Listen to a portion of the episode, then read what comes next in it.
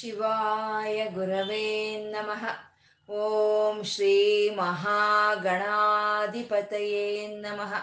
ಓಂ ಶ್ರೀ ಲಲಿತಾಂಬಿಕಾಯೇ ನಮಃ. ವಾಗರ್ತಾವಿವ ಸಂಪೃತ್ತೌ ವಾಗರ್ತ ಪ್ರತಿಪತ್ತಯೇ. ಜಗತಃ ಪಿತರ ವಂದೇ ಪಾರ್ವತಿ ಪರಮೇಶ್ವರೌ. ಗುರುಬ್ರಹ್ಮ, ಗುರುರ್ವಿಷ್ಣು, ಗುರುದೇವೋ ಮಹೇಶ್ವರ. ಗುರುರ್ ಸಾಕ್ಷಾತ್ ಪರಬ್ರಹ್ಮ, ತಸ್ಮೈ ಶ್ರೀ ಗುರವೇ ನಮಃ. व्यासाय विष्णुरूपाय व्यासरूपाय विष्णवे श्रुतिस्मृतिपुराणानाम् आलयं करुणालयं नमामि भगवत्पादशङ्करं लोकशङ्करम् अज्ञानां जाह्नवीतीर्थं विद्यातीर्थं विवेकिनां सर्वेषां सुखदं तीर्थं भारतीतीर्थमाश्रये शिवाय विष्णुरूपाय शिवरूपाय विष्णवे ಓಂ ನಮೋ ಭಗವತೆ ವಾಸುದೇವಾಯ ಶ್ರೀಮಾತ್ರೇ ನಮಃ ನಾಮ ರೂಪರಹಿತವಾದ ಚೈತನ್ಯವನ್ನ ನಾವು ವಿಷ್ಣು ಸಹಸ್ರನಾಮದಲ್ಲಿ ನಾರಾಯಣ ಬ್ರಹ್ಮ ಅಂತ ಉಪಾಸನೆ ಮಾಡ್ಕೊಳ್ತಾ ಇದ್ದೀವಿ. ಸಾವಿರ ನಾಮಗಳು ಒಬ್ಬಂದೇ, ಸಾವಿರ ರೂಪಗಳು ಒಬ್ಬೊಂದೇ. ಆ ಭಗವಂತನಲ್ಲಿ ಏನು ಗುಣಗಳು ಇದೆಯೋ ಅದನ್ನ ನಾವಿಲ್ಲಿ ನಾಮಗಳನ್ನಾಗಿ ಹೇಳ್ಕೊಳ್ತಾ ಇದೀವಿ. ಭಗವಂತ ಸನಾತ್ ಅಂತ ಅಂದ್ರು ಅಂದ್ರೆ ಈ ಸೃಷ್ಟಿಗೆ ಪೂರ್ವದಲ್ಲೇ ಯಾರು ಇದ್ರೋ ಅವನು ಸನಾತ್ ಅಂತ ಹೇಳ್ತಾ, ಸನಾತ್ ಸನಾತನ ಮಹ ಅಂತ ಅಂದ್ರು ಸನಾತ್ ಸನಾ, ಸನಾತ್ ಸನಾತನ ತಮಃ ಅಂತಂದ್ರೆ ನಾವು ಸನಾತರು ಅಂತ ಯಾರನ್ನ ನಾವು ಅನ್ಕೊಳ್ತಾ ಇದೀವೋ ಅವ್ರಿಗಿಂತ ಇನ್ನು ಸನಾತನನು ನಾರಾಯಣ ಪರಬ್ರಹ್ಮ ಅಂತಂದ್ರೆ. ಅಂದ್ರೆ ನಮ್ಗೆ ಈ ಸೃಷ್ಟಿಗೆ ಪೂರ್ವದಲ್ಲಿ ಇದ್ದಂಥವ್ರು, ಇವಾಗ ನಮಗ್ ಸನಾತನ ಅಂದ್ರೆ ನಮ್ಮ ತಂದೆ ತಾಯಿ ಅವ್ರಿಗೆ ಅವ್ರ ತಂದೆ ತಾಯಿ, ಹಾಗೆ. ಹಾಗೆ ಸೃಷ್ಟಿಗೆ ಪೂರ್ವದಲ್ಲಿ ಇದ್ದಿದ್ದು ಅಂತಂದ್ರೆ ಬ್ರಹ್ಮದೇವರು. ಆ ಬ್ರಹ್ಮದೇವರಿಗೆ ಸಹಾಯ ಮಾಡೋದಕ್ಕೆ ಇದ್ದಂಥವ್ರು ಹದಿನಾಲ್ಕು ಜನ ಮನುಗಳು, ಮನ್ವಂತರು ಅಂತ ಹೇಳ್ತೀವಿ ಅವ್ರನ್ನ ಮತ್ತೆ ಸಪ್ತ ಋಷಿಗಳು, ದಕ್ಷ ಪ್ರಜಾಪತಿ ಮುಂತಾದ ಪ್ರಜಾಪತಿಗಳು ಇವರೆಲ್ಲ ಈ ಸೃಷ್ಟಿಗೆ ಪೂರ್ವದಲ್ಲೇ ಇದ್ದವರು.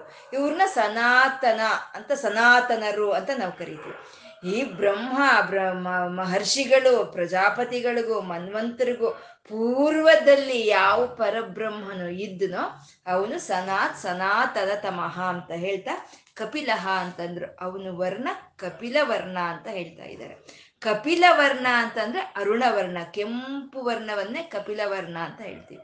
ಯಾಕೆ ಹೇಳಿದ್ರು? ನಾರಾಯಣ ಪರಬ್ರಹ್ಮನ ವರ್ಣ, ಅರುಣವರ್ಣ, ಕೆಂಪು ಅಂತ ಯಾಕೆ ಹೇಳಿದ್ರು ಅಂದ್ರೆ ಶಕ್ತಿಯನ್ನ ಸಂಕೇತ ಮಾಡೋ ಅಂತದ್ದೇ ಅರುಣವರ್ಣ ಅಂತ ಹೇಳೋದು. ಸೂರ್ಯ ಉದಯಿಸ್ತಾ ಇದ್ರೆ ಆ ಉದಯ ಅರುಣಕಾಂತಿ ಹೇಗಿರುತ್ತೆ? ಅರುಣವರ್ಣದಲ್ಲಿ ಇರುತ್ತೆ. ಅಂದ್ರೆ ಆ ಶಕ್ತಿಯನ್ನ ಸಂಕೇತ ಮಾಡುವಂತದ್ದು ಇವಾಗ ಶ್ವೇತವರ್ಣ ಅಂದ್ರೆ ಬಿಳಿಯ ಬಣ್ಣ ಅನ್ನೋದು ಒಂದು ಶಾಂತಿಯನ್ನ ಸಂಕೇತ ಮಾಡುತ್ತೆ. ಒಂದು ಹರ, ಒಂದು ಗ್ರೀನ್ ಕಲರ್ ಅಂತೀವಲ್ವ?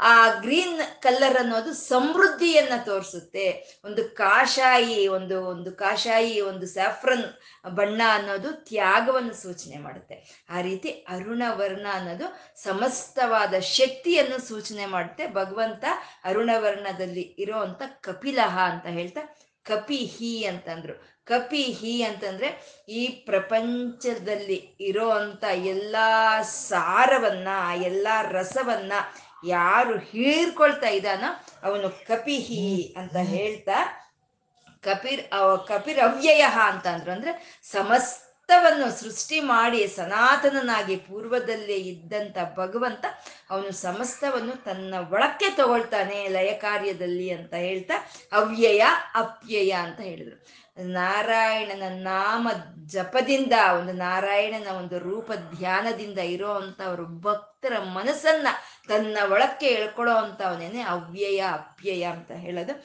ಅವನೆಂತ ಅವನು ಅಂದ್ರೆ ಸ್ವಸ್ತಿದ, ಸ್ವಸ್ತಿಕೃತ್, ಸ್ವಸ್ತಿ ಸ್ವಸ್ತಿ ಬುಕ್ ಅಂತ ಅಂದ್ರೆ ಸ್ವಸ್ತಿ ಸ್ವಸ್ತಿ. ಇನ್ನೇನು ಕೊನೆಗೆ ಬರ್ತಾ ಇದೀವಲ್ವಾ? ಹಾಗಾಗಿ ಅವರು ಸ್ವಸ್ತಿ ಸ್ವಸ್ತಿ ಅನ್ನೋ ನಾಮಗಳನ್ನ ನಾಲ್ಕು ನಾಮಗಳನ್ನ ಇಲ್ಲಿ ಹೇಳ್ತಾ ಇದ್ದಾರೆ. ಸ್ವಸ್ತಿ ಮಂಗಳ ಸ್ವರೂಪನಾದಂಥ ಪರಮಾತ್ಮ ಮಂಗಳವನ್ನೇ ಕೊಡ್ತಾ ಇದ್ದಾನೆ. ಸ್ವಸ್ತಿಕೃತ್.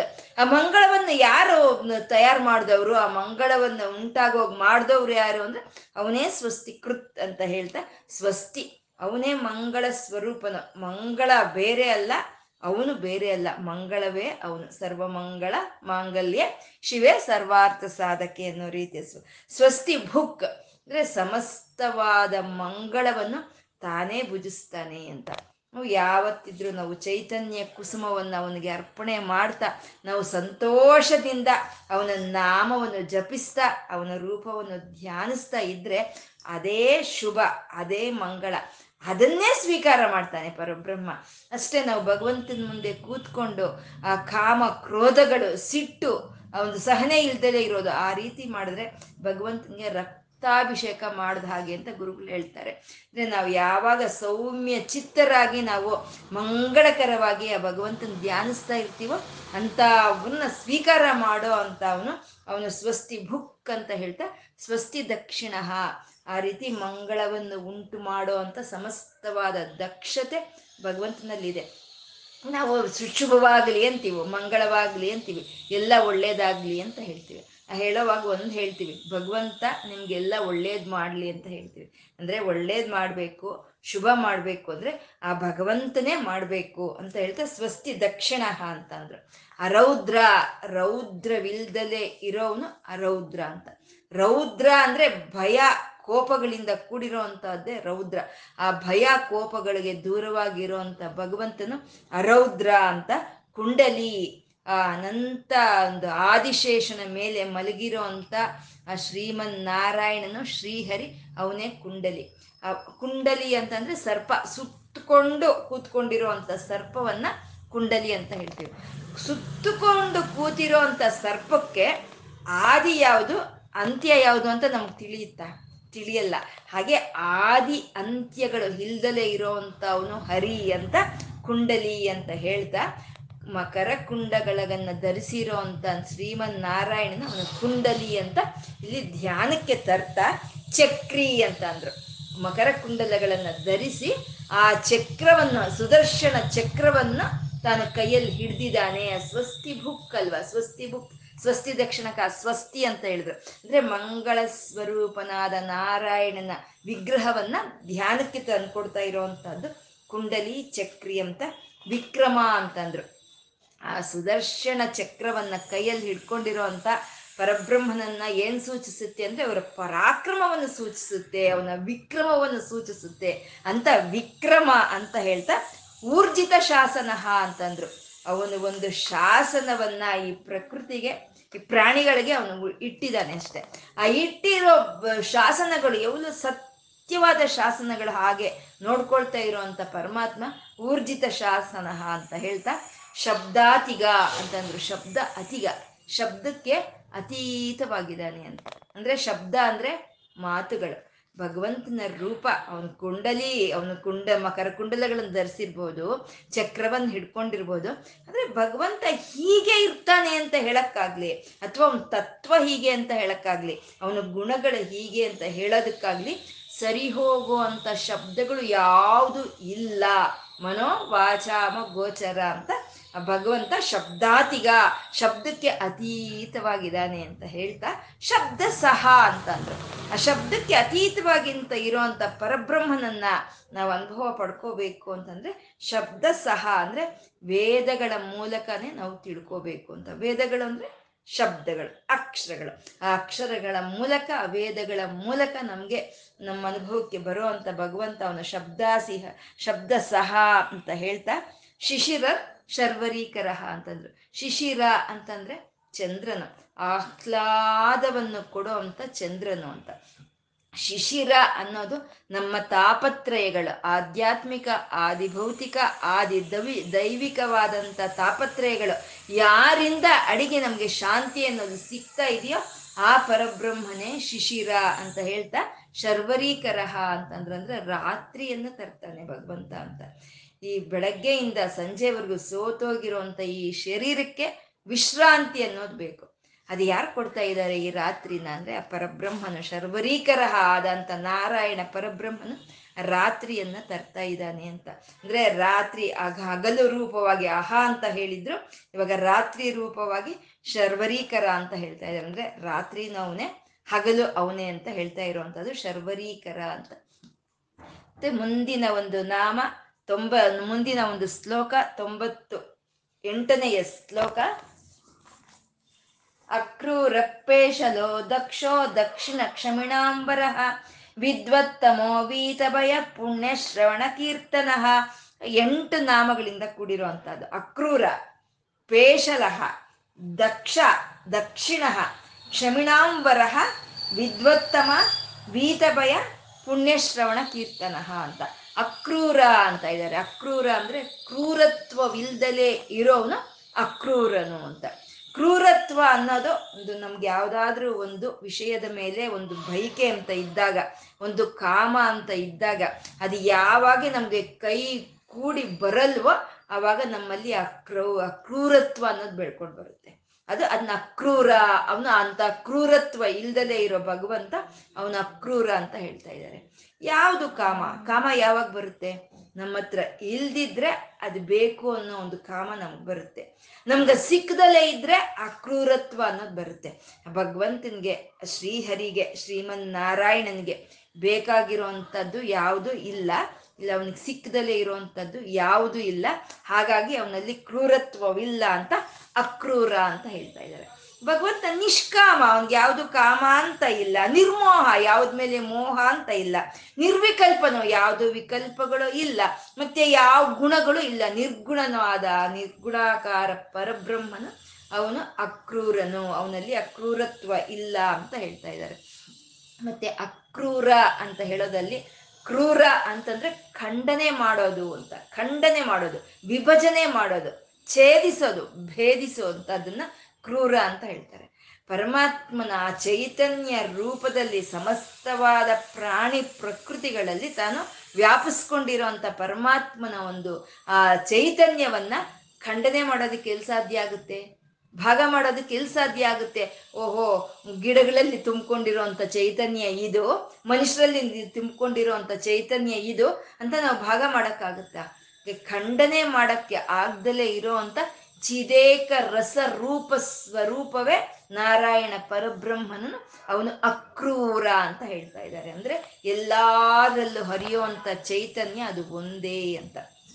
ಹಾಗಾದ್ರೆ ಒಂದೇ ಚೈತನ್ಯ ಆದ್ಮೇಲೆ ಒಬ್ಬರು ಬಡವರು ಒಬ್ರು ಶ್ರೀಮಂತರು ಒಬ್ಬರಿಗೆ ಕಷ್ಟ, ಒಬ್ರಿಗೆ ಸುಖ ಒಬ್ಬರ ವಿದ್ಯೆ ಒಬ್ಬರ ವಿದ್ಯೆ ಯಾಕೆ? ನಮಗೆ ಒಂದು ಒಂದು ಪ್ರಶ್ನೆ ಬರುತ್ತಲ್ಲ ನಮಗೆ? ಅದು ಒಂದೇ ರಸ. ಎಲ್ಲರಲ್ಲೂ ಹರಿತಾ ಇರಬೇಕಾದ್ರೆ ಈ ಭೇದ ಭಾವಗಳು ಯಾಕೆ ಅಂತಂದ್ರೆ ರಾತ್ರಿ ಹಗಲು ಎರಡು ಸೂರ್ಯನಿಂದಾನೇ ಬರ್ತಾ ಇದೆ.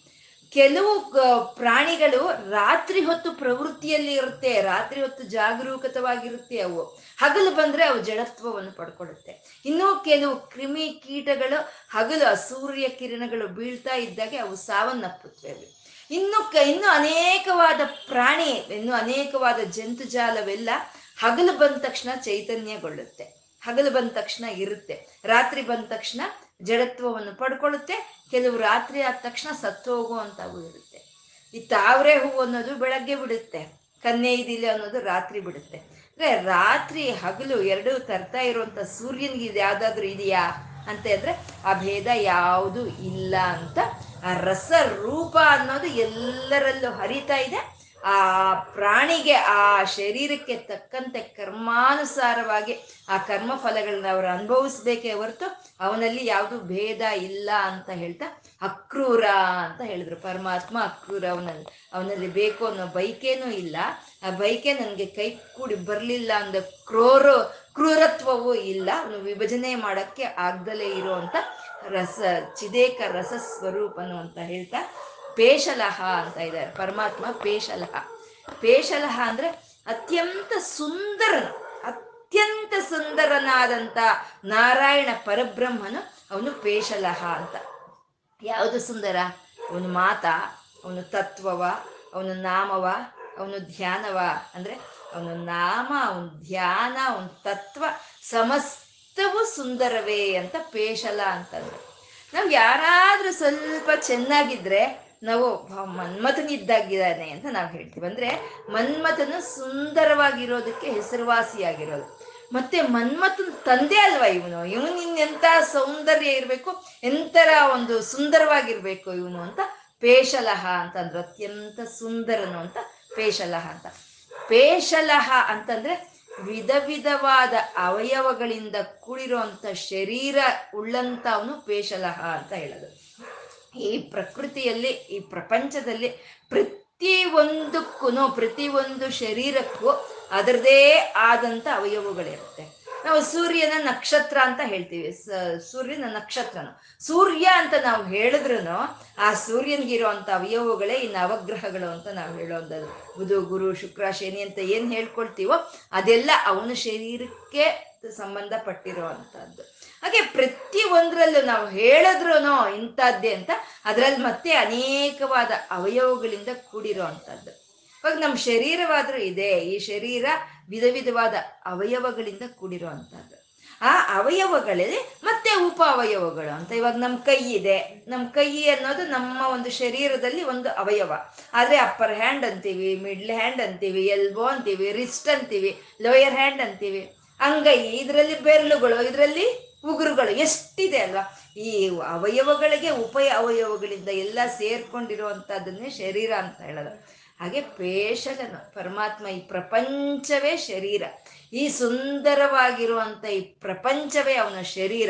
ಅದು ವಿಧವಾದವಾದ ಅವಯವಗಳಿಂದ ಕೂಡಿರೋ ಅಂತ ದಿವ್ಯವಾದ ಸುಂದರವಾದಂಥ ವಿಗ್ರಹ, ಶರೀರ ಒಂದು ಅಂತ ಹೇಳ್ತಾ, ಪೇಷಲಹ ಅಂತ ಹೇಳ್ತಾ, ದಕ್ಷ ದಕ್ಷಿಣ ಅಂತ ಅಂದ್ರು. ಈ ದಕ್ಷ, ದಕ್ಷಿಣ ಅನ್ನೋದು ಎರಡು ಒಂದು ಒಂದು ಸ್ವಲ್ಪ ಎರಡು ಒಂದೇ ಒಂದು ಅರ್ಥವನ್ನು ಕೊಡುವಂಥದ್ದು.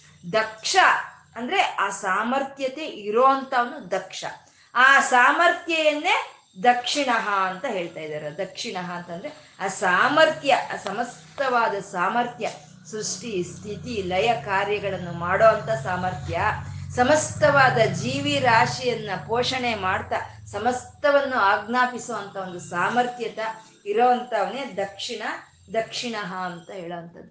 ಮತ್ತೆ ಶೀಘ್ರವಾಗಿ ಬರೋವಂಥ ಒಂದು ದಕ್ಷತೆ ಇರೋವಂಥವನೇ ದಕ್ಷ ದಕ್ಷ ಅಂತ ಹೇಳೋ. ಶೀಘ್ರವಾಗಿ.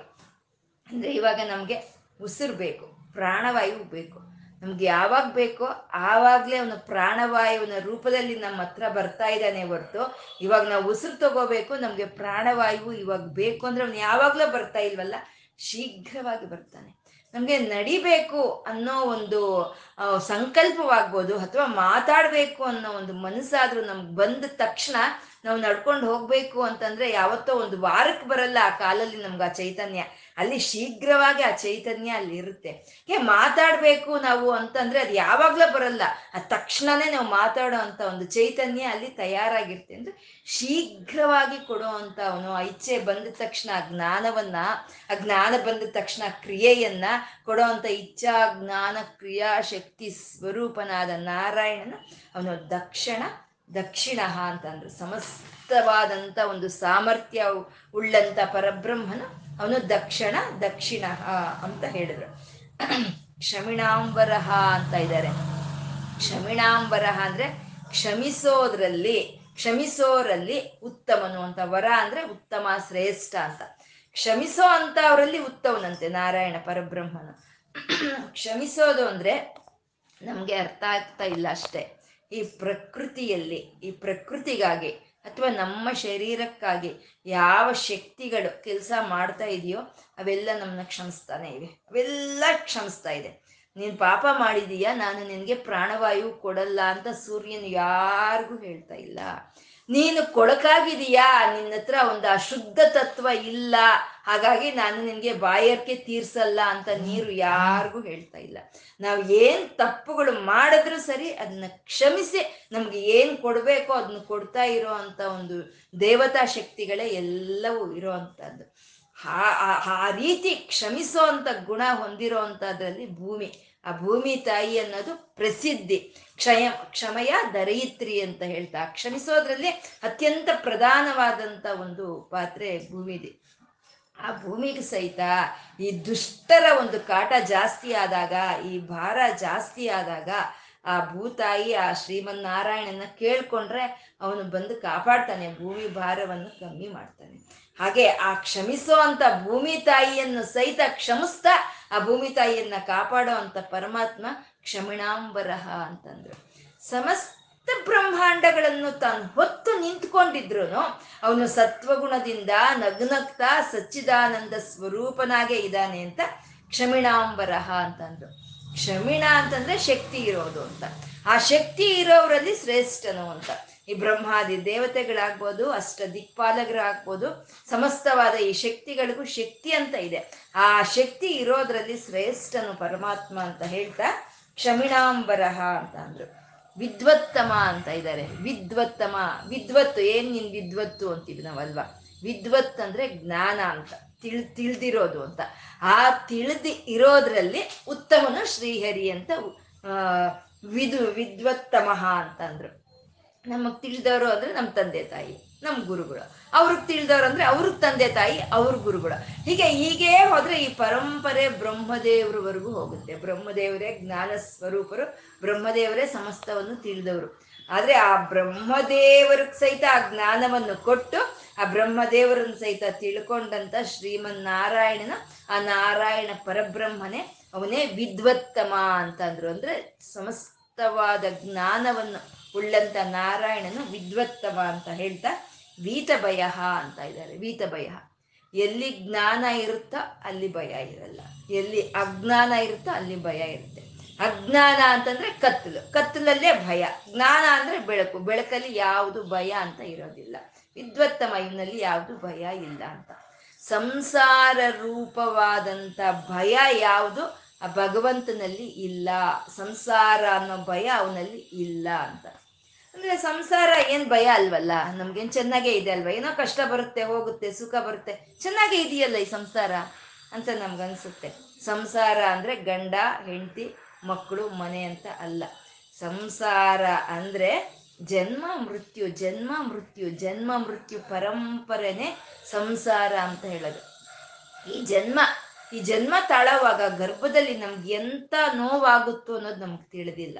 ಅದು ಅನೇ ಅದು ಅತ್ಯಂತ ಕಷ್ಟವಾಗಿರುವಂಥದ್ದು ಗರ್ಭವಾಸ ಅಂತ ನಮ್ಮ ವೇದಗಳು ನಮಗೆ ತಿಳಿಸ್ಕೊಡೋ ಅಂಥದ್ದು ಆ ಗರ್ಭದಲ್ಲಿ ಇರಬೇಕಾದ್ರೆ ಆ ಒಂದು ಬಾಧೆಯನ್ನು ಭರಿಸೋಕ್ಕಾಗಲ್ವಂತೆ.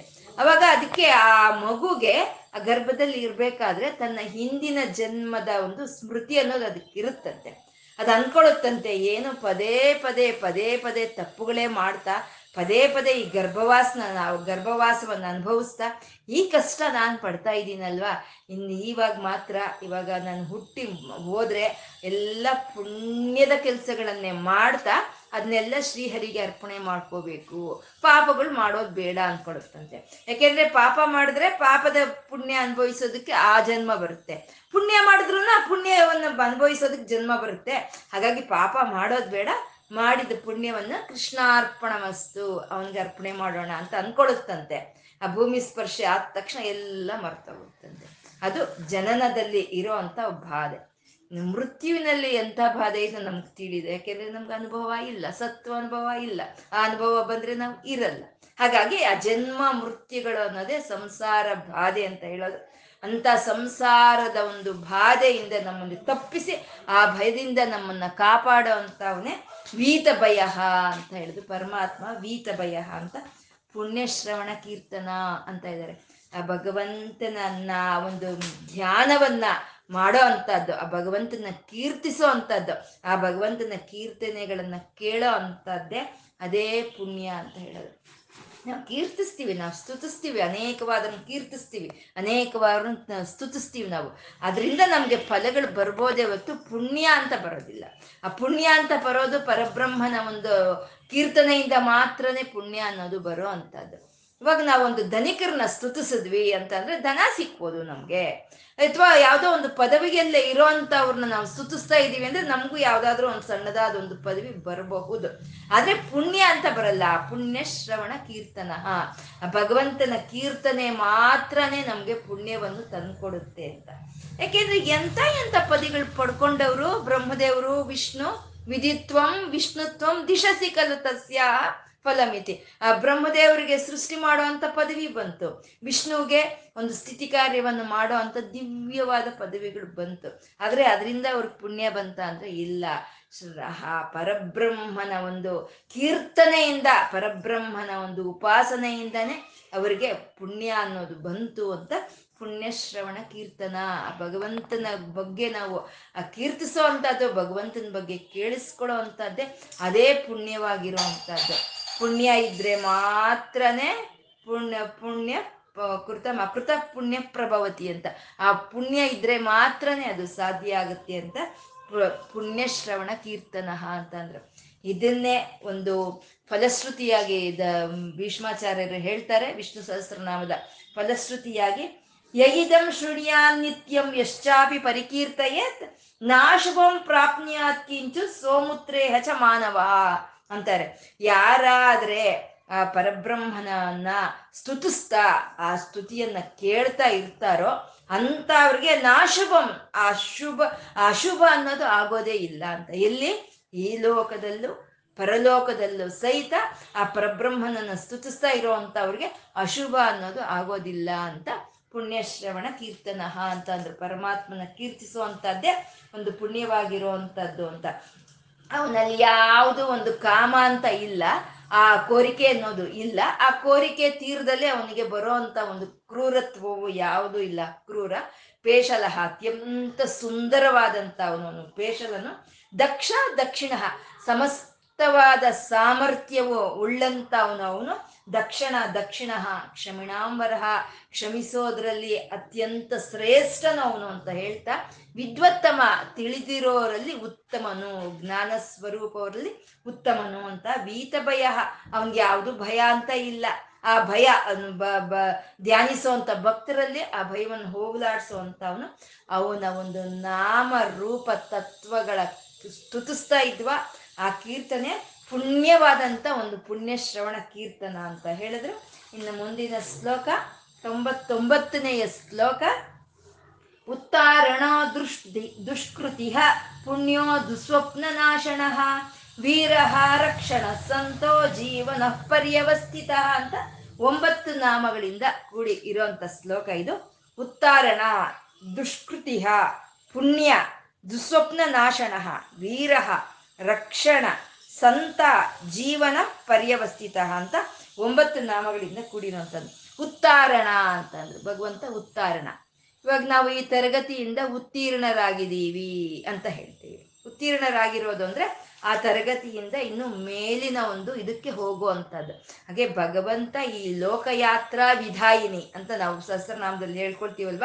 ಈ ಲೋಕದಲ್ಲಿ ನಮ್ಮನ್ನ ಉತ್ತೀರ್ಣರನ್ನಾಗಿ ಮಾಡಿ ಆ ಪರಲೋಕದ ಕಡೆ, ಆ ಮುಕ್ತಿ ಕಡೆ ಕರ್ಕೊಂಡು ಹೋಗೋ ಅಂತ ಅವನು ಅವನೊಬ್ಬನೇ ನಾರಾಯಣ ಪರಬ್ರಹ್ಮನು ಅಂತ ಉತ್ತೀರ್ಣ ಅಂತಂದ್ರು ಆ ರೀತಿ ನಾವು ಉತ್ತೀರ್ಣರಾಗಬೇಕು ಹಾಗೆ ಅಂತಂದ್ರೆ, ಅದು ಅವನಿಗೆ ಮಾತ್ರನೇ ಸಾಧ್ಯ ಇರೋ ಅಂತದ್ದು. ಅದನ್ನೇ ಪುರಂದರದಾಸರು ಹೇಳ್ತಾರಲ್ಲ, ಯಾರಿಂದಲಾಗದು ಅಂಬಿಗ? ಅದ ನಿವಾರಿಸಿ ದಾಟಿಸೋ ಅಂಬಿಗ ಅಂತ. ಈ ಸಂಸಾರ ಸಾಗರ ಅನ್ನೋದು ಪ್ರವಾಹ ಇದ್ದಾಗೆ. ಈ ಪ್ರವಾಹದಲ್ಲಿ ಕೊಚ್ಚಿ ಹೋಗ್ತಾ ಇದ್ರೆ ಇದರಿಂದ ಕಾಪಾಡಬೇಕು ಅಂದರೆ ಆ ನಾರಾಯಣನಿಗೆ ಮಾತ್ರನೇ ಸಾಧ್ಯ ಆಗುತ್ತೆ. ಅವನೇ ಅಂಬಿಗನಾಗಿ ನಮ್ಮನ್ನು ಈ ಸಂಸಾರ ಒಂದು ದುಃಖದಿಂದ ನಮ್ಮನ್ನು ರಕ್ಷಣೆ ಮಾಡ್ತಾ, ನಮ್ಮನ್ನು ಮುಕ್ತಿ ಕಡೆ ಕರ್ಕೊಂಡು ಹೋಗುವಂಥ ಅವನು ಅಂತ ಉತ್ತೀರ್ಣ ಅಂತ ಹೇಳ್ತಾ ದುಷ್ಕೃತಿಹ ಅಂತಂದ್ರು. ಉತ್ತೀರ್ಣರಾಗಬೇಕು ಅಂತಂದ್ರೆ ನಮ್ಮಲ್ಲಿ ಫಸ್ಟ್ ಮೊದಲು ಇರೋ ಅಂತ ಒಂದು ದುಷ್ಟವಾದಂತ ಒಂದು ಗುಣಗಳು ಹೋಗ್ಬೇಕು. ಆ ದುಷ್ಟ ಗುಣಗಳು ಅಂದ್ರೆ ಕಾಮ, ಕ್ರೋಧ, ಲೋಭ, ಮದ, ಮೋಹ, ಮಾತ್ಸರ್ಯಗಳು. ಕಾಮ ಬೇಕು ಬೇಕು ಬೇಕು ಅನ್ನೋ ಕಾಮ. ಕ್ರೋಧ ಸಿಕ್ಲಿಲ್ವಲ್ಲ?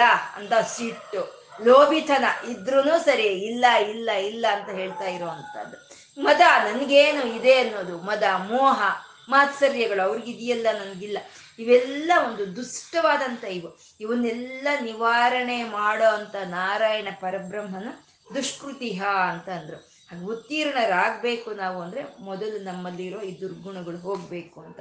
ಹಾಗೆ ಈ ಪ್ರಕೃತಿಗಾಗಿ ಒಂದು ಅಪಾಯವನ್ನು ಒಡ್ಡೋ ಅಂತ ಒಂದು ರಾಕ್ಷಸರ ಸಂಹಾರ ಮಾಡೋ ಅಂಥವನು ನಮ್ಮಲ್ಲಿರೋ ಕಾಮ ಕ್ರೋಧಗಳನ್ನು ನಮ್ಮಿಂದ ದೂರ ಮಾಡೋ ಅಂಥವನು ಅವನು ದುಷ್ಕೃತಿಹ ಅಂತಂದ್ರು ಯಾವಾಗ ನಮ್ಮಲ್ಲಿ ಇರೋಂಥ ಈ ಅರ್ಷಡ್ ವರ್ಗಗಳು ಅಂತ ನಾವು ಏನು ಹೇಳ್ತೀವಿ?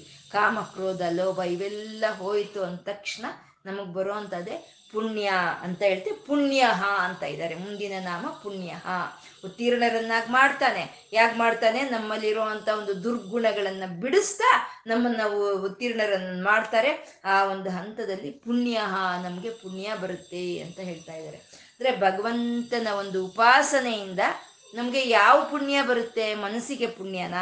ಶರೀರಕ್ಕೆ ಪುಣ್ಯನ?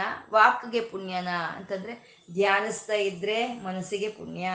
ಮಾತ ಅವನನ್ನು ಸ್ತುತಿಸ್ತಾ ಇದ್ರೆ ವಾಕುಗಳಿಗೆ ಪುಣ್ಯ. ಅವನನ್ನು ಅರ್ಚನೆ ಮಾಡ್ತಾ ಇದ್ರೆ ಕೈಗಳಿಗೆ ಪುಣ್ಯ. ತ್ರಿಕರಣಗಳಿಗೂ ಪುಣ್ಯ ಬರುತ್ತೆ ಅಂತ. ಭಗವಂತ ಆ ರೀತಿಯ ಪುಣ್ಯ ಕಾರ್ಯಗಳನ್ನು ನಮ್ಮ ಕೈಯಲ್ಲಿ ಮಾಡಿಸ್ತಾನೆ ಅಂತ. ಇದೇ ಪಾಪೋತ್ಪಾತ ವಿಮೋಚನಾಯ ರುಚಿರೈಶ್ವರ್ಯಾಯ ಮೃತ್ಯುಂಜಯ ಸ್ತೋತ್ರ, ಧ್ಯಾನ ನತಿ ಪ್ರದಕ್ಷಿಣ, ಸಪರ್ಯ ಅಂತಂದ್ರು. ಅಂದ್ರೆ ಆ ಪಾಪಗಳೆಲ್ಲ ಈ ಇಂದ್ರಿಯಗಳಿಗೆ ಇರೋ ಪಾಪಗಳೆಲ್ಲ ಕಳ್ಕೋಬೇಕು ಅಂದ್ರೆ ಆ ಮೃತ್ಯುಂಜಯನಾದಂಥ ಸರ್ವೇಶ್ವರನನ್ನ ಧ್ಯಾನ ನತಿ ಪ್ರದಕ್ಷಿಣ, ಧ್ಯಾನಿಸ್ಬೇಕು. ನತಿ ಅಂದ್ರೆ ನಮಸ್ಕಾರ ಅಭಿಷೇಕ ಮಾಡೋ ಅಂಥದ್ದು, ಪ್ರದಕ್ಷಿಣೆ ಮಾಡೋ ಅಂಥದ್ದು. ಇದರಿಂದ ಪುಣ್ಯ ಸಿಕ್ಕುತ್ತೆ ಅಂತ ಪುಣ್ಯ ಅಂತ ಹೇಳಿದ್ರು. ಆ ಪುಣ್ಯವಾದಂಥ ನಾರಾಯಣ ಪರಬ್ರಹ್ಮನು ದುಸ್ವಪ್ನ ನಾಶನ ಅಂತ ಇದ್ದಾರೆ. ಆ ದುಸ್ವಪ್ನಗಳನ್ನ ನಾಶನ ಮಾಡ್ತಾನೆ ಅಂತ. ಮಲ್ಕೊಂಡಾಗ ನಮಗೆ ಭಯಂಕರವಾಗಿ, ನಮಗೆ ಭೀತಿ ಉಂಟಾಗುವ ಹಾಗೆ ಬರೋ ಅಂಥ ಒಂದು ಸ್ವಪ್ನಗಳೇ ದುಸ್ವಪ್ನಗಳು ಅಂತ ಹೇಳೋದು. ಯಾವಾಗ ನಮ್ಮ ಮನಸ್ಸು, ನಮ್ಮ ಅನ್ನೋದು, ಭಗವಂತನ ಕುರಿತು ಗೋವಿಂದನಾಮ ಸ್ಮರಣೆಯನ್ನ ನಿರಂತರ ಯಾವಾಗ ನಾವು ಮಾಡ್ತಾ ಇರ್ತೀವೋ ಆ ದುಸ್ವಪ್ನಗಳನ್ನೆಲ್ಲ ಭಗವಂತ ಹೀರ್ಕೊಂಡು ಬಿಡ್ತಾನೆ ಅವನು ನೋಡಕ್ಕೆ. ಭಗವಂತ ಇಸ್ಕಾಂತ ಇದೆ. ಒಂದು ಅಯಸ್ಕಾಂತವನ್ನು ಅಲ್ಲಿ ಇಟ್ಟರೆ ಆ ಒಂದು ಕಬ್ಬಿಣ ಅನ್ನೋದು ಅದಕ್ಕೆ ಹೋಗಿ ಇದಾಗುತ್ತೆ.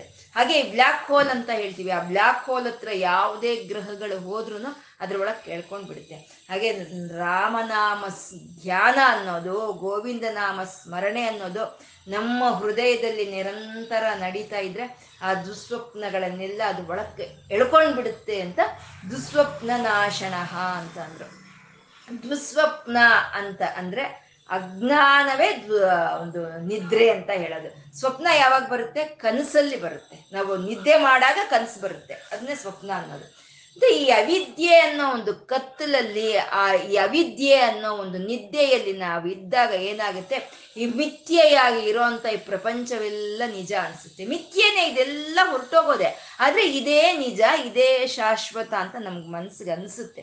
ನಿದ್ದೆಯಲ್ಲಿ ಇರ್ಬೇಕಾದ್ರೆ ಬಂದಿರೋ ಅಂತ ಕನಸು ಯಾವ ರೀತಿ ನಿಜ ಅಂತ ತಿಳ್ಕೊಂಡು ನಾವು ಭಯ ಪಟ್ಕೊಳ್ತೀವೋ ಅಜ್ಞಾನದಲ್ಲಿ ಇದ್ದಾಗ ಈ ಮಿಥ್ಯೆಯಾಗಿರೋ ಪ್ರಪಂಚವೇ ನಿಜ ಅಂತ ತಿಳ್ಕೊಂಡು ನಾವು ಭಯ ಪಟ್ಕೊಳ್ತಾ ಇರ್ತೀವಿ. ಇದೇ ದುಸ್ವಪ್ನ ಅಂತ ಹೇಳೋದು. ನಾವು ಮಲಕ್ಕೊಂಡಾಗ ಬರೋ ಅಂತ ಒಂದು ಕನಸುಗಳೇ ಅಲ್ಲ. ಅಜ್ಞಾನದಿಂದ ಈ ಪ್ರಪಂಚದಲ್ಲಿ ಕಾಣಿಸ್ತಾ ಇರೋ ಅಂತ ಈ ಮಿಥ್ಯೆಯಾಗಿರೋ ಅಂತ ಇವೆಲ್ಲವೂ ಶಾಶ್ವತ ಅಂತ ನಾವು ತಿಳ್ಕೊಳ್ಳೋದೆ ದುಸ್ವಪ್ನ ಅಂತ. ಆ ದುಸ್ವಪ್ನವನ್ನ ನಾಶ ಮಾಡ್ತಾನೆ ಪರಬ್ರಹ್ಮನು ಅಂತ ದುಸ್ವಪ್ನ ನಾಶನಃ ಅಂತಂದ್ರು. ಪಾಪನಾಶನ ಅಂತ ಹೇಳಿದ್ರು. ಶೋಕನಾಶನ ಅಂತ ಹೇಳಿದ್ರು. ಇಲ್ಲಿ ದುಸ್ವಪ್ನ ನಾಶನ ಅಂತ ಹೇಳ್ತಾ ಇದ್ದಾರೆ. ಅಂದ್ರೆ ವಿಷ್ಣು ಸಹಸ್ರನಾಮ ಪಾರಾಯಣೆಯ ಫಲಶ್ರುತಿಯನ್ನ ಹೇಳ್ತಾ ಇರುವಂತ ನಾಮಗಳಿವು. ಭಗವಂತನ ಒಂದು ನಾಮ ಅನ್ನೋದು ನಾವು ಶುರು ಮಾಡ್ಕೊಂಡ್ರ ಪಾಪನಾಶನಃ ನಾವು ಮಾಡಿದ್ದ ಪಾಪ ಅನ್ನೋದು ಕಳೆದೋಗುತ್ತೆ. ಯಾಕೆಂದ್ರೆ ಆ ಭಗವಂತನ ನಾಮ ನಮ್ಮ ಕೈಲಿ ಪಾಪ ಮಾಡೋದಕ್ಕೆ ಬಿಡೋದಿಲ್ಲ. ಪಾಪ ಮಾಡಕ್ ಬಿಡಲ್ಲ. ಯಾವಾಗ್ಲೂ ಘೋಷಣೆ ಇಲ್ಲಿ ನಡೀತಾ ಇದ್ರೆ ಭಗವಂತ ಇಲ್ಲಿ ಇದಾನೆ, ನಾನು ಪಾಪ ಮಾಡಬಾರ್ದು ಅಂತ ಅದು ತಟ್ಟಿ ತಟ್ಟಿ ನಮ್ಗೆ ಹೇಳ್ತಾ ಇರುತ್ತೆ. ಪಾಪನಾಶನ ಶೋಕನಾಶನಃ ವಿಷ್ಣು ಸಮಸ್ತವಾದ ಪ್ರಾಣಿಗಳಲ್ಲೋ, ನನ್ನ ಒಳಗಡೆನೋ, ನನ್ನ ಆಚೆನೋ, ಅವನೇ ತುಂಬಿಕೊಂಡಿದ್ದಾನೆ. ಈ ಪ್ರತಿ ಒಂದಕ್ಕೂ ಕರ್ತ, ಕರ್ಮ, ಕ್ರಿಯಾ ಅವನೇ ಆಗಿದ್ದಾನೆ ಅನ್ನೋದು ನಮ್ಮ ಮನ್ಸಿಗೆ ಬಂದ್ರೆ ನಮಗಿನ ಶೋಕ ಎಲ್ಲಿಂದ ಬಂತು? ಶೋಕನಾಶನಃ ಯಾವಾಗ ಈ ಪ್ರಪಂಚ ಶಾಶ್ವತ ಅಲ್ಲ ಅಂತ ನಮಗೆ ತಿಳೀತೋ, ಇದೆಲ್ಲ ಮಿತಿ ಅಂತ ತಿಳೀತೋ, ಅವಾಗ ನಮ್ಗೆ ಸ್ವಪ್ನವೇ ಇಲ್ಲ. ಅದೇ ದುಸ್ವಪ್ನ ನಾಶನ ಅಂತ ಆ ಫಲಶ್ರುತಿಯನ್ನ ಹೇಳ್ತಾ ಇರುವಂತಹದ್ದು, ಭಗವಂತ ದುಸ್ವಪ್ನ ನಾಶನ ಅಂತ. ಆ ದುಸ್ವಪ್ನ ನಾಶನದ ಅಂತ ಪರಮಾತ್ಮ ವೀರಹ ಅಂತ ಇದ್ದಾರೆ. ವೀರಹ. ಸಮಸ್ತವಾದಂಥ ಒಂದು ಪ್ರಾಣಿ ಪ್ರಕೃತಿಯನ್ನ ರಕ್ಷಣೆ ಮಾಡ್ತಾ ಈ ಸಂಸಾರದಿಂದ ಮುಕ್ತಿಯನ್ನ ಗೊಳಿಸೋ ಅಂತ ಪರಾಕ್ರಮ, ಶಕ್ತಿ, ಸಾಮರ್ಥ್ಯಗಳು ಉಳ್ಳಂಥವನು ವೀರಹ. ಅವನು ರಕ್ಷಣಃ ಅವನೇ ರಕ್ಷಿಸ್ಕೊಳ್ತಾ ಇದ್ದಾನೆ. ಈ ಪ್ರಪಂಚವನ್ನ ನಮ್ಮ ಮನೆಯಲ್ಲಿ ಮಕ್ಕಳು ರಕ್ಷಣೆ ಆಗ್ಬೇಕು ಅಂದ್ರೆ ತಂದೆ ತಾಯಿ ಆ ರಕ್ಷಣೆಯನ್ನು ಕೊಡ್ತಾರೆ. ಒಬ್ಬ ಶಿಷ್ಯರು ರಕ್ಷಿಸಲ್ಪಡ್ಬೇಕು ಅಂದ್ರೆ ಆ ರಕ್ಷಣೆಯನ್ನ ಗುರುಗಳು ಕೊಡ್ತಾರೆ. ಒಂದು ದೇಶ ರಕ್ಷಣವಾಗ್ಬೇಕು ರಕ್ ರಕ್ಷಿತವಾಗಿರ್ಬೇಕು ಅಂತಂದ್ರೆ ಮಿಲ್ಟ್ರಿ ಅನ್ನೋದು ಆ ಕಾವಲುಗಾರರು ಅನ್ನೋರು ನಮ್ಮನ್ನ ರಕ್ಷಿಸ್ತಾರೆ. ಹಾಗೆ ಸಮಸ್ತ ಬ್ರಹ್ಮಾಂಡಗಳನ್ನು ಭಗವಂತ ಧನುರ್ಧಾರಿಯಾಗಿ ತಾನು ಒಂದು ಆ ಧನಸ್ಸನ್ನು ಧರಿಸಿ ತಾನು ರಕ್ಷಣೆ ಮಾಡ್ಕೊಳ್ತಾ ಇದ್ದಾನೆ ಅಂತ ರಕ್ಷಣ ಅಂತ ಹೇಳ್ತಾ ಸಂತಹ ಅಂದ್ರು. ಯಾರು ಅವನು ಅಂದ್ರೆ ಸತ್ಪುರುಷನು. ಸತ್ವ ಗುಣಗಳಿಂದ ತುಂಬಿ ಇರುವಂತ ಅವನು ಅವನು ಸಂತನು ಅಂತ ಹೇಳ್ತಾ ಇದ್ದಾರೆ. ಪುರುಷೋತ್ತಮನು, ನಾರಾಯಣ ಪರಬ್ರಹ್ಮನು ಅಂತ ಸಂತನು ಅಂತ ಹೇಳ್ತಾ ಇದ್ದಾರೆ. ಸಂತನು ಅಂದ್ರೆ ಸಂತರ ಸ್ವರೂಪದಲ್ಲಿ ಭಕ್ತರನ್ನ ಕಾಪಾಡ್ತಾ ಮೋಕ್ಷದ ಕಡೆ ಕರ್ಕೊಂಡು ಹೋಗುವಂತ ಅವನು ಅವನು ಸಂತನು ಅಂತ. ಸಂತರು ಅಂತಂದ್ರೆ ಇವಾಗ ವಶಿನ್ಯಾದಿ ವಾಗ್ದೇವತೆಯರನ್ನ ಸದ್ಬಿಹಿ ಅಂತ ಕರೆದ್ರು ಶಂಕರರು. ಸದ್ಬಿಹಿ ಅಂದ್ರೆ ಸಂತರು ಅಂತ. ವಶಿನ್ಯಾದಿ ವಾಗ್ದೇವತೆಯರು ಅನ್ನೋ ಸಂತರು ನಮ್ಗೆ ಶ್ರೀವಿದ್ಯೆಯನ್ನು ಕೊಟ್ರೆ, ವ್ಯಾಸರು ಅನ್ನೋ ಸಂತರು ನಮ್ಗೆ ಅಷ್ಟಾದಶ ಪುರಾಣಗಳನ್ನ, ಮಹಾಭಾರತವನ್ನ, ಬ್ರಹ್ಮಸೂತ್ರಗಳನ್ನ ಕೊಟ್ರೆ ವಾಲ್ಮೀಕಿ ಅನ್ನೋರು ಮಹಾರಾಮಾಯಣವನ್ನು ಕೊಟ್ಟರೆ ಅದಕ್ಕೆ ಭಾಷ್ಯವನ್ನು ಕೊಟ್ಟಂತ ಅವರು ಶಂಕರರು. ಇವರೆಲ್ಲ ಸಂತರು. ಈ ಸಂತರ ರೂಪದಲ್ಲಿ ಬಂದು ಭಕ್ತರನ್ನ ಕೈ ಹಿಡಿದು ನಡೆಸ್ಕೊಂಡು ಹೋಗ್ತಾ ಇರುವಂತ ನಾರಾಯಣ ಪರಬ್ರಹ್ಮನ ಅವನು ಸಂತ ಅಂತ ಹೇಳಿದ್ರು. ವೀರಹ ರಕ್ಷಣ ಸಂತ ಅಂತಂದ್ರು. ಜೀವನಹ ಅಂತ ಇದ್ದಾರೆ. ಜೀವನ. ಭಕ್ತರ ಪಾಲಿಗೆ ಜೀವನವಾಗೇ ಇದ್ದಾನೆ ಅಂತ, ಸಂಜೀವಿನಿಯಾಗಿದ್ದಾನೆ. ಆ ಭಕ್ತರ ಮನಸ್ಸು ಶಾಶ್ವತವಾಗಿ, ಜೀವಂತವಾಗಿ ಉಳಿಬೇಕು ಅಂದ್ರೆ ಸಂಜೀವಿನಿಯಾಗಿ ಇರೋಂಥದ್ದೇ ರಾಮನಾಮ ಜಪ ಅಂತ ಹೇಳೋವಂಥದ್ದು ಹರಿಕೀರ್ತನೆ ಅಂತ ಹೇಳೋದು. ಆ ಹರಿ ಸಂಕೀರ್ತನೆನೇ ಹರಿಕೀರ್ತನೆ ಹರಿ ಧ್ಯಾನವೇ ಚಿತ್ತ ಶುದ್ಧಿಯನ್ನ ತರೋ ಅಂತದ್ದು ಅಂತ ಅವನೇ ಜೀವನಹ ಅಂತಂದ್ರು. ಪ್ರಾಣ ಶಕ್ತಿ ರೂಪದಲ್ಲಿ ಎಲ್ಲ ಪ್ರಾಣಿಗಳಲ್ಲಿ ಸಂಚರಿಸ್ತಾ ಇರುವಂಥ ಜೀವನನು ಅಂತ ಪರ್ಯವಸ್ಥಿತ ಅಂತ ಇದ್ದಾರೆ. ಪರ್ಯವಸ್ಥಿತ ಅಂದರೆ ಅವನು ವ್ಯವಸ್ಥಾಪ ಮಾಡ್ತಾ ಇದ್ದಾನೆ. ಎಲ್ಲಿ ಮಾಡ್ತಾ ಇದ್ದಾನೆ ಪರ್ಯವ ಪರ್ಯ ಪರ, ಪರ್ಯವಸ್, ವ್ಯವಸ್ಥಿತ ಅಂತಂದರೆ ಉತ್ತರ, ದಕ್ಷಿಣ, ಪಶ್ಚಿಮ, ಪೂರ್ವ ನಾಲ್ಕು ದಿಕ್ಕುಗಳು.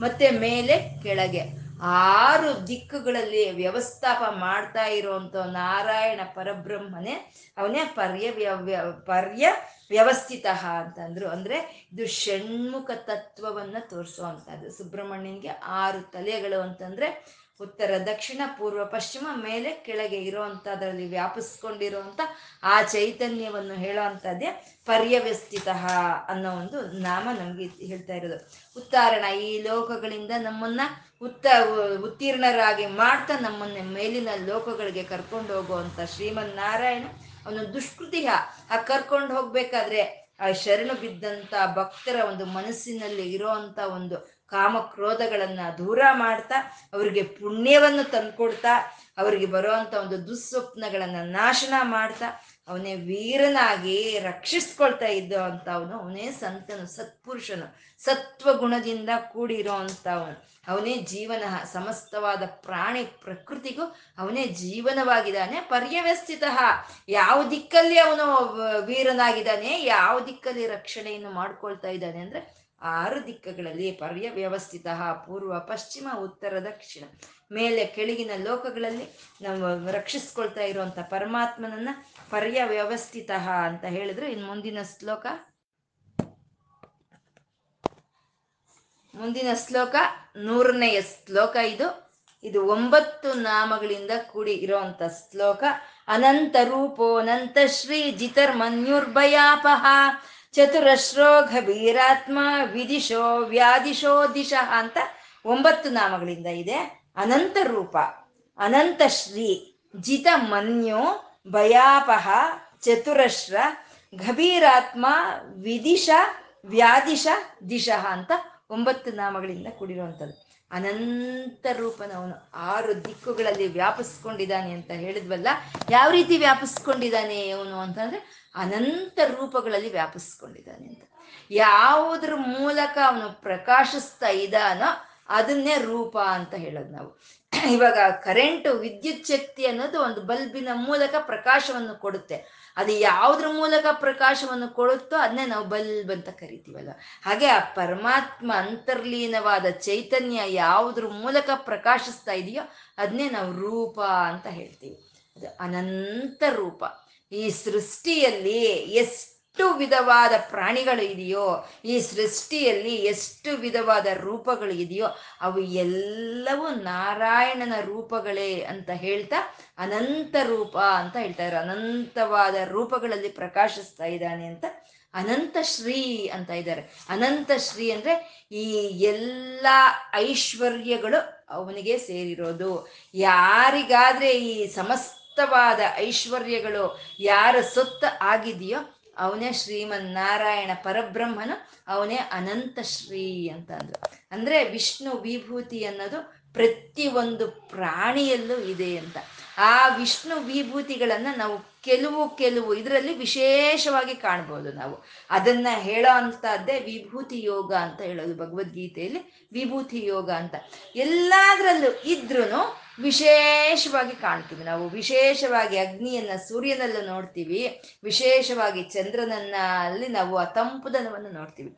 ಆ ಅಗ್ನಿ, ಆ ತಂಪುದನ ಅನ್ನೋದು ಪ್ರತಿಯೊಂದು ಪ್ರಾಣಿಯಲ್ಲೂ ಇರುತ್ತೆ ಅದು. ಆದರೆ ಕೆಲವಲ್ಲಿ ನಾವು ವಿಶೇಷವಾಗಿ ಕಾಣ್ತೀವಿ ನಾವು.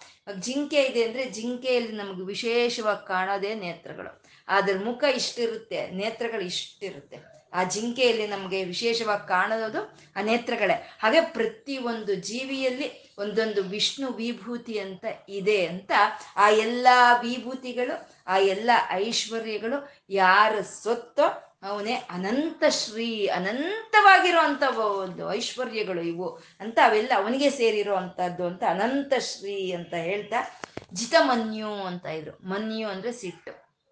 ಆ ಸಿಟ್ಟನ್ನ ಗೆದ್ದವನು ಅಂತ. ಜಿತಮನ್ಯು ಯಾರ ಸಿಟ್ಟಾದ್ರೂ ಸರಿ ಪರಮಾತ್ಮನನ್ನ ಗೆಲ್ಲೋದಕ್ಕೆ ಸಾಧ್ಯ ಇಲ್ಲ.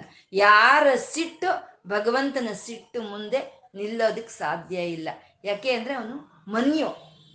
ನಮೋ ನಮೋ ರುದ್ರಮನ್ಯು ಅಂತ ಹೇಳ್ತಾರಲ್ವಾ? ಅಂದ್ರೆ ಮನ್ಯು ಅಂತಂದ್ರೆ ಬರೀ ಸಿಟ್ಟು ಅಂತ ಅಲ್ಲ, ನಮಗ್ ಬರೋ ಅಂತ ಸಿಟ್ಟನ್ನ ಮನ್ಯು ಅಂತ ಕರಿಯಕ್ಕಾಗಲ್ಲ. ಯಾಕೆಂದ್ರೆ ಆ ಸಿಟ್ಟು ಜ್ಞಾನದಿಂದ ಕೂಡಿ ಇರೋ ಅಂತ ಸಿಟ್ಟು. ಜ್ಞಾನದಿಂದ ಕೂಡಿ ಇರೋ ಅಂತ ಸಿಟ್ಟನ್ನ ಮನ್ಯು ಅಂತ ಕರಿತೇವೆ. ಅಂತ ಯಾವುದೇ ಒಂದು ಸಿಟ್ಟನ್ನ ಗೆದ್ದಂತ ಅವನು ಅವನು ಜಿತಮನ್ಯು ಅಂತ ಹೇಳ್ತಾ ಭಯಾಪಹ, ಭಯವನ್ನು ಹರಿಸ್ಬಿಡ್ತಾನೆ. ಇಷ್ಟೆಲ್ಲ ತಿಳಿದ ಮೇಲೆ ನಮ್ಗಿನ್ ಭಯ ಅನ್ನೋದು ಎಲ್ಲಿಂದ ಬರುತ್ತೆ? ಪಾಪನಾಶನ, ಶೋಕನಾಶನ ದುಸ್ವಪ್ನ ನಾಶನ ಸಮಸ್ತದಲ್ಲೂ ಅವನೇ ಇದ್ದಾನೆ. ಸಮಸ್ತ ರೂಪಗಳಲ್ಲಿ ಅವನೇ ಕಾಣಿಸ್ತಾ ಇದ್ದಾನೆ. ಅವನೇ ವೀರಹ, ಅವನೇ ರಕ್ಷಣವನ್ನು ಕೊಡ್ತಾ ಇರೋನು ಅನ್ನೋ ಒಂದು ಜ್ಞಾನ ನಮಗೆ ಬಂದ್ರೆ ಭಯ ಅನ್ನೋದು ನಮ್ಗೆ ಎಲ್ಲಿಂದ ಬರುತ್ತೆ? ಆ ಸಂಸಾರ ಭಯವನ್ನ ನಮ್ಮಿಂದ ದೂರ ಮಾಡೋ ಅಂತ ಅವನು ಅವನು ಭಯಾಪಹ ಅಂತ ಹೇಳ್ತಾ ಚತುರಶ್ರ ಅಂತಂದ್ರು. ಚತುರಶ್ರ ಅಂತಂದ್ರೆ ನಾಲ್ಕು ದಿಕ್ಕುಗಳಲ್ಲಿ ವ್ಯಾಪಿಸ್ಕೊಂಡಿರೋ ಅಂತ ಚತುರಶ್ರ ಅಂತ ಹೇಳ್ತಾ ಚತುರಶ್ರ ಅನ್ನೋದಲ್ಲಿ ಒಂದು ವ್ಯಾಪಕ ಶಕ್ತಿಯನ್ನು ತೋರಿಸುತ್ತೆ. ಒಂದು ನ್ಯಾಯವನ್ನು ತೋರಿಸುತ್ತೆ. ಒಂದು ಸಮುಚಿತವಾದ ರೂಪವನ್ನು ತೋರಿಸುತ್ತೆ, ಒಂದು ಪರಿವರ್ತನೆಯನ್ನು ತೋರಿಸುತ್ತೆ. ಈ ನಾಲ್ಕು ಸಮುಚಿತವಾದ ರೂಪ, ಪರಿವರ್ತನೆ, ನ್ಯಾಯ, ವ್ಯಾಪಕ, ಇದು ನಾಲ್ಕು ಯಾರಲ್ಲಿ ಇದೆಯೋ ಅವನೇ ಚತುರಶ್ರ ಅಂತ ಹೇಳಿದ್ರು. ನ್ಯಾಯ ಅಂದ್ರೆ ಕರ್ಮಾನುಸಾರವಾಗಿ ಆ ಜೀವಿಗೆ ಆ ಜೀವಿಗೆ ಕರ್ಮಾನುಸಾರವಾಗಿ ಅವ್ರಿಗೆ ಕರ್ಮ ಫಲಗಳನ್ನು ಕೊಡೋ ಅಂತದ್ದೇ ಪರಬ್ರಹ್ಮನ ನ್ಯಾಯ ಅಂತ ಹೇಳೋದು. ಎಲ್ಲ ಕಡೆ ತಾರತಮ್ಯ ಇಲ್ಲ. ಇವರು ಧನಿಕರು, ಇವರು ಬಡವರು, ಇವರು ವಿದ್ಯಾವಂತರು, ಇವರು ಅವಿದ್ಯಾವಂತರು. ಇದು ಇರುವೆ ಇದು. ಆನೆ ಅನ್ನೋ ಒಂದು ಭೇದವಿಲ್ದಲೆ ಸಮಸ್ತವಾದ ಇದರಲ್ಲಿ ವ್ಯಾಪಿಸ್ಕೊಂಡಿರುವಂತ ನಾರಾಯಣನ ಶಕ್ತಿ. ಅದು ಸಮುಚಿತ ರೂಪ ಅಂತ ಇದ್ದಾರೆ. ಉಚಿತವಾಗಿ ಆ ಸಮಯಕ್ಕೆ ಆ ಯಾವ ರೀತಿ ಬರಬೇಕೋ ಆ ರೀತಿ ರೂಪ ತಾಳಿ ಬರೋ ಒಂದು ಸಮುಚಿತವಾದಂಥ ರೂಪವನ್ನು ಪಡ್ಕೊಳ್ಳೋ ಒಂದು ಶಕ್ತಿ ಅಂತ. ಇವಾಗ ನಾವು ಹೇಳ್ಕೊಂಡಿದ್ದೀವಿ, ಆಗ್ಲೇ ಅವನು ಭೂಮಿ ಅನ್ನೋದು ಮುಣಿದು ಹೋಗ್ತಾ ಇದ್ರೆ ಸಮುದ್ರದಲ್ಲಿ ಅದನ್ನ ತೆಗೆದು ಎತ್ತಿಡೋದಕ್ಕೋಸ್ಕರ ಅವನು ವರಾಹ ರೂಪ ತಾಳಿ ಬರ್ತಾನೆ. ಯಾಕೆ ಅಂದರೆ ಆ ಭೂಮಿ ಅನ್ನೋದು ಗುಂಡಾಗಿರುತ್ತೆ. ಆ ಬಾಲ್, ಚೆಂಡ್ ಹಾಗೆ ಗುಂಡಾಗಿರೋ ಅಂತ ಒಂದು ಭೂಮಿಯನ್ನ ಎತ್ತಿ ಇಡಬೇಕು ಅಂದ್ರೆ ಆ ಕೋರೆಗಳು ಮೂತಿ ಮುಂದೆ ಇರೋ ಅಂತ ಒಂದು ವರಾಹ ರೂಪ ತಾಳಿ ಬರ್ತಾನೆ. ಅದೇ ಸಮುಚಿತವಾದಂಥ ರೂಪ ಅಂತ ಹೇಳೋದು. ಯಾವ ಸಮಯಕ್ಕೆ ಯಾವ ರೀತಿ ರೂಪದ ಅವಶ್ಯಕತೆ ಇದೆಯೋ ಆ ರೂಪ ತಾಳಿ ಬರುವಂಥದ್ದು ಅಂತ. ಪರಿವರ್ತನೆ, ಯಾವಾಗ ಯಾವ ರೀತಿ ಬೇಕೋ ಆ ರೀತಿ ಪರಿವರ್ತನೆ ಪರಿವರ್ತನೆ ಹೊಂದ್ಕೊಳ್ಳೋ ಅಂತವನು ಚತುರಶ್ರಹ ಅಂತ ಹೇಳ್ತಾ ಗಭೀರಾತ್ಮ ಅಂತಂದು ಅಂದರೆ ಅವನ ಒಂದು ತತ್ವಗಳನ್ನ ತಿಳ್ಕೊಳ್ಳೋದಕ್ಕೆ ಸಾಧ್ಯ ಇಲ್ಲ. ಯಾರ ತತ್ವಗಳ ಆದರೆ ಸಮುದ್ರದ ಹಾಗೆ ಗಂಭೀರವಾಗಿ, ಆಳವಾಗಿ ಇರುತ್ತೋ ಅವನು ಗಭೀರಾತ್ಮ, ಅವನು ನಾರಾಯಣ ಪರಬ್ರಹ್ಮ ಅಂತ. ಅಂದ್ರೆ ಸಮುದ್ರದ ಹಾಗೆ ಅವನ ತತ್ವಗಳು ಆಳವಾಗಿದೆ ಅಂತ ಅಂದ್ರೆ ಸಮುದ್ರದಷ್ಟೇನಾ? ನಮಗೆ ತಿಳಿದಿರೋದು ಸಮುದ್ರ. ಹಾಗಾಗಿ ಸಮುದ್ರಕ್ಕೆ ಹೋಲಿಸ್ತಾ ಇದ್ದೀವಿ ಆ ಮಹಾ ಸಮುದ್ರದಲ್ಲಿ ಈ ಸಮುದ್ರ ಎಳ್ಳಷ್ಟು ಇಲ್ಲ ಅಂತ ನಾವು ಹೇಳ್ಕೋಬೋದು.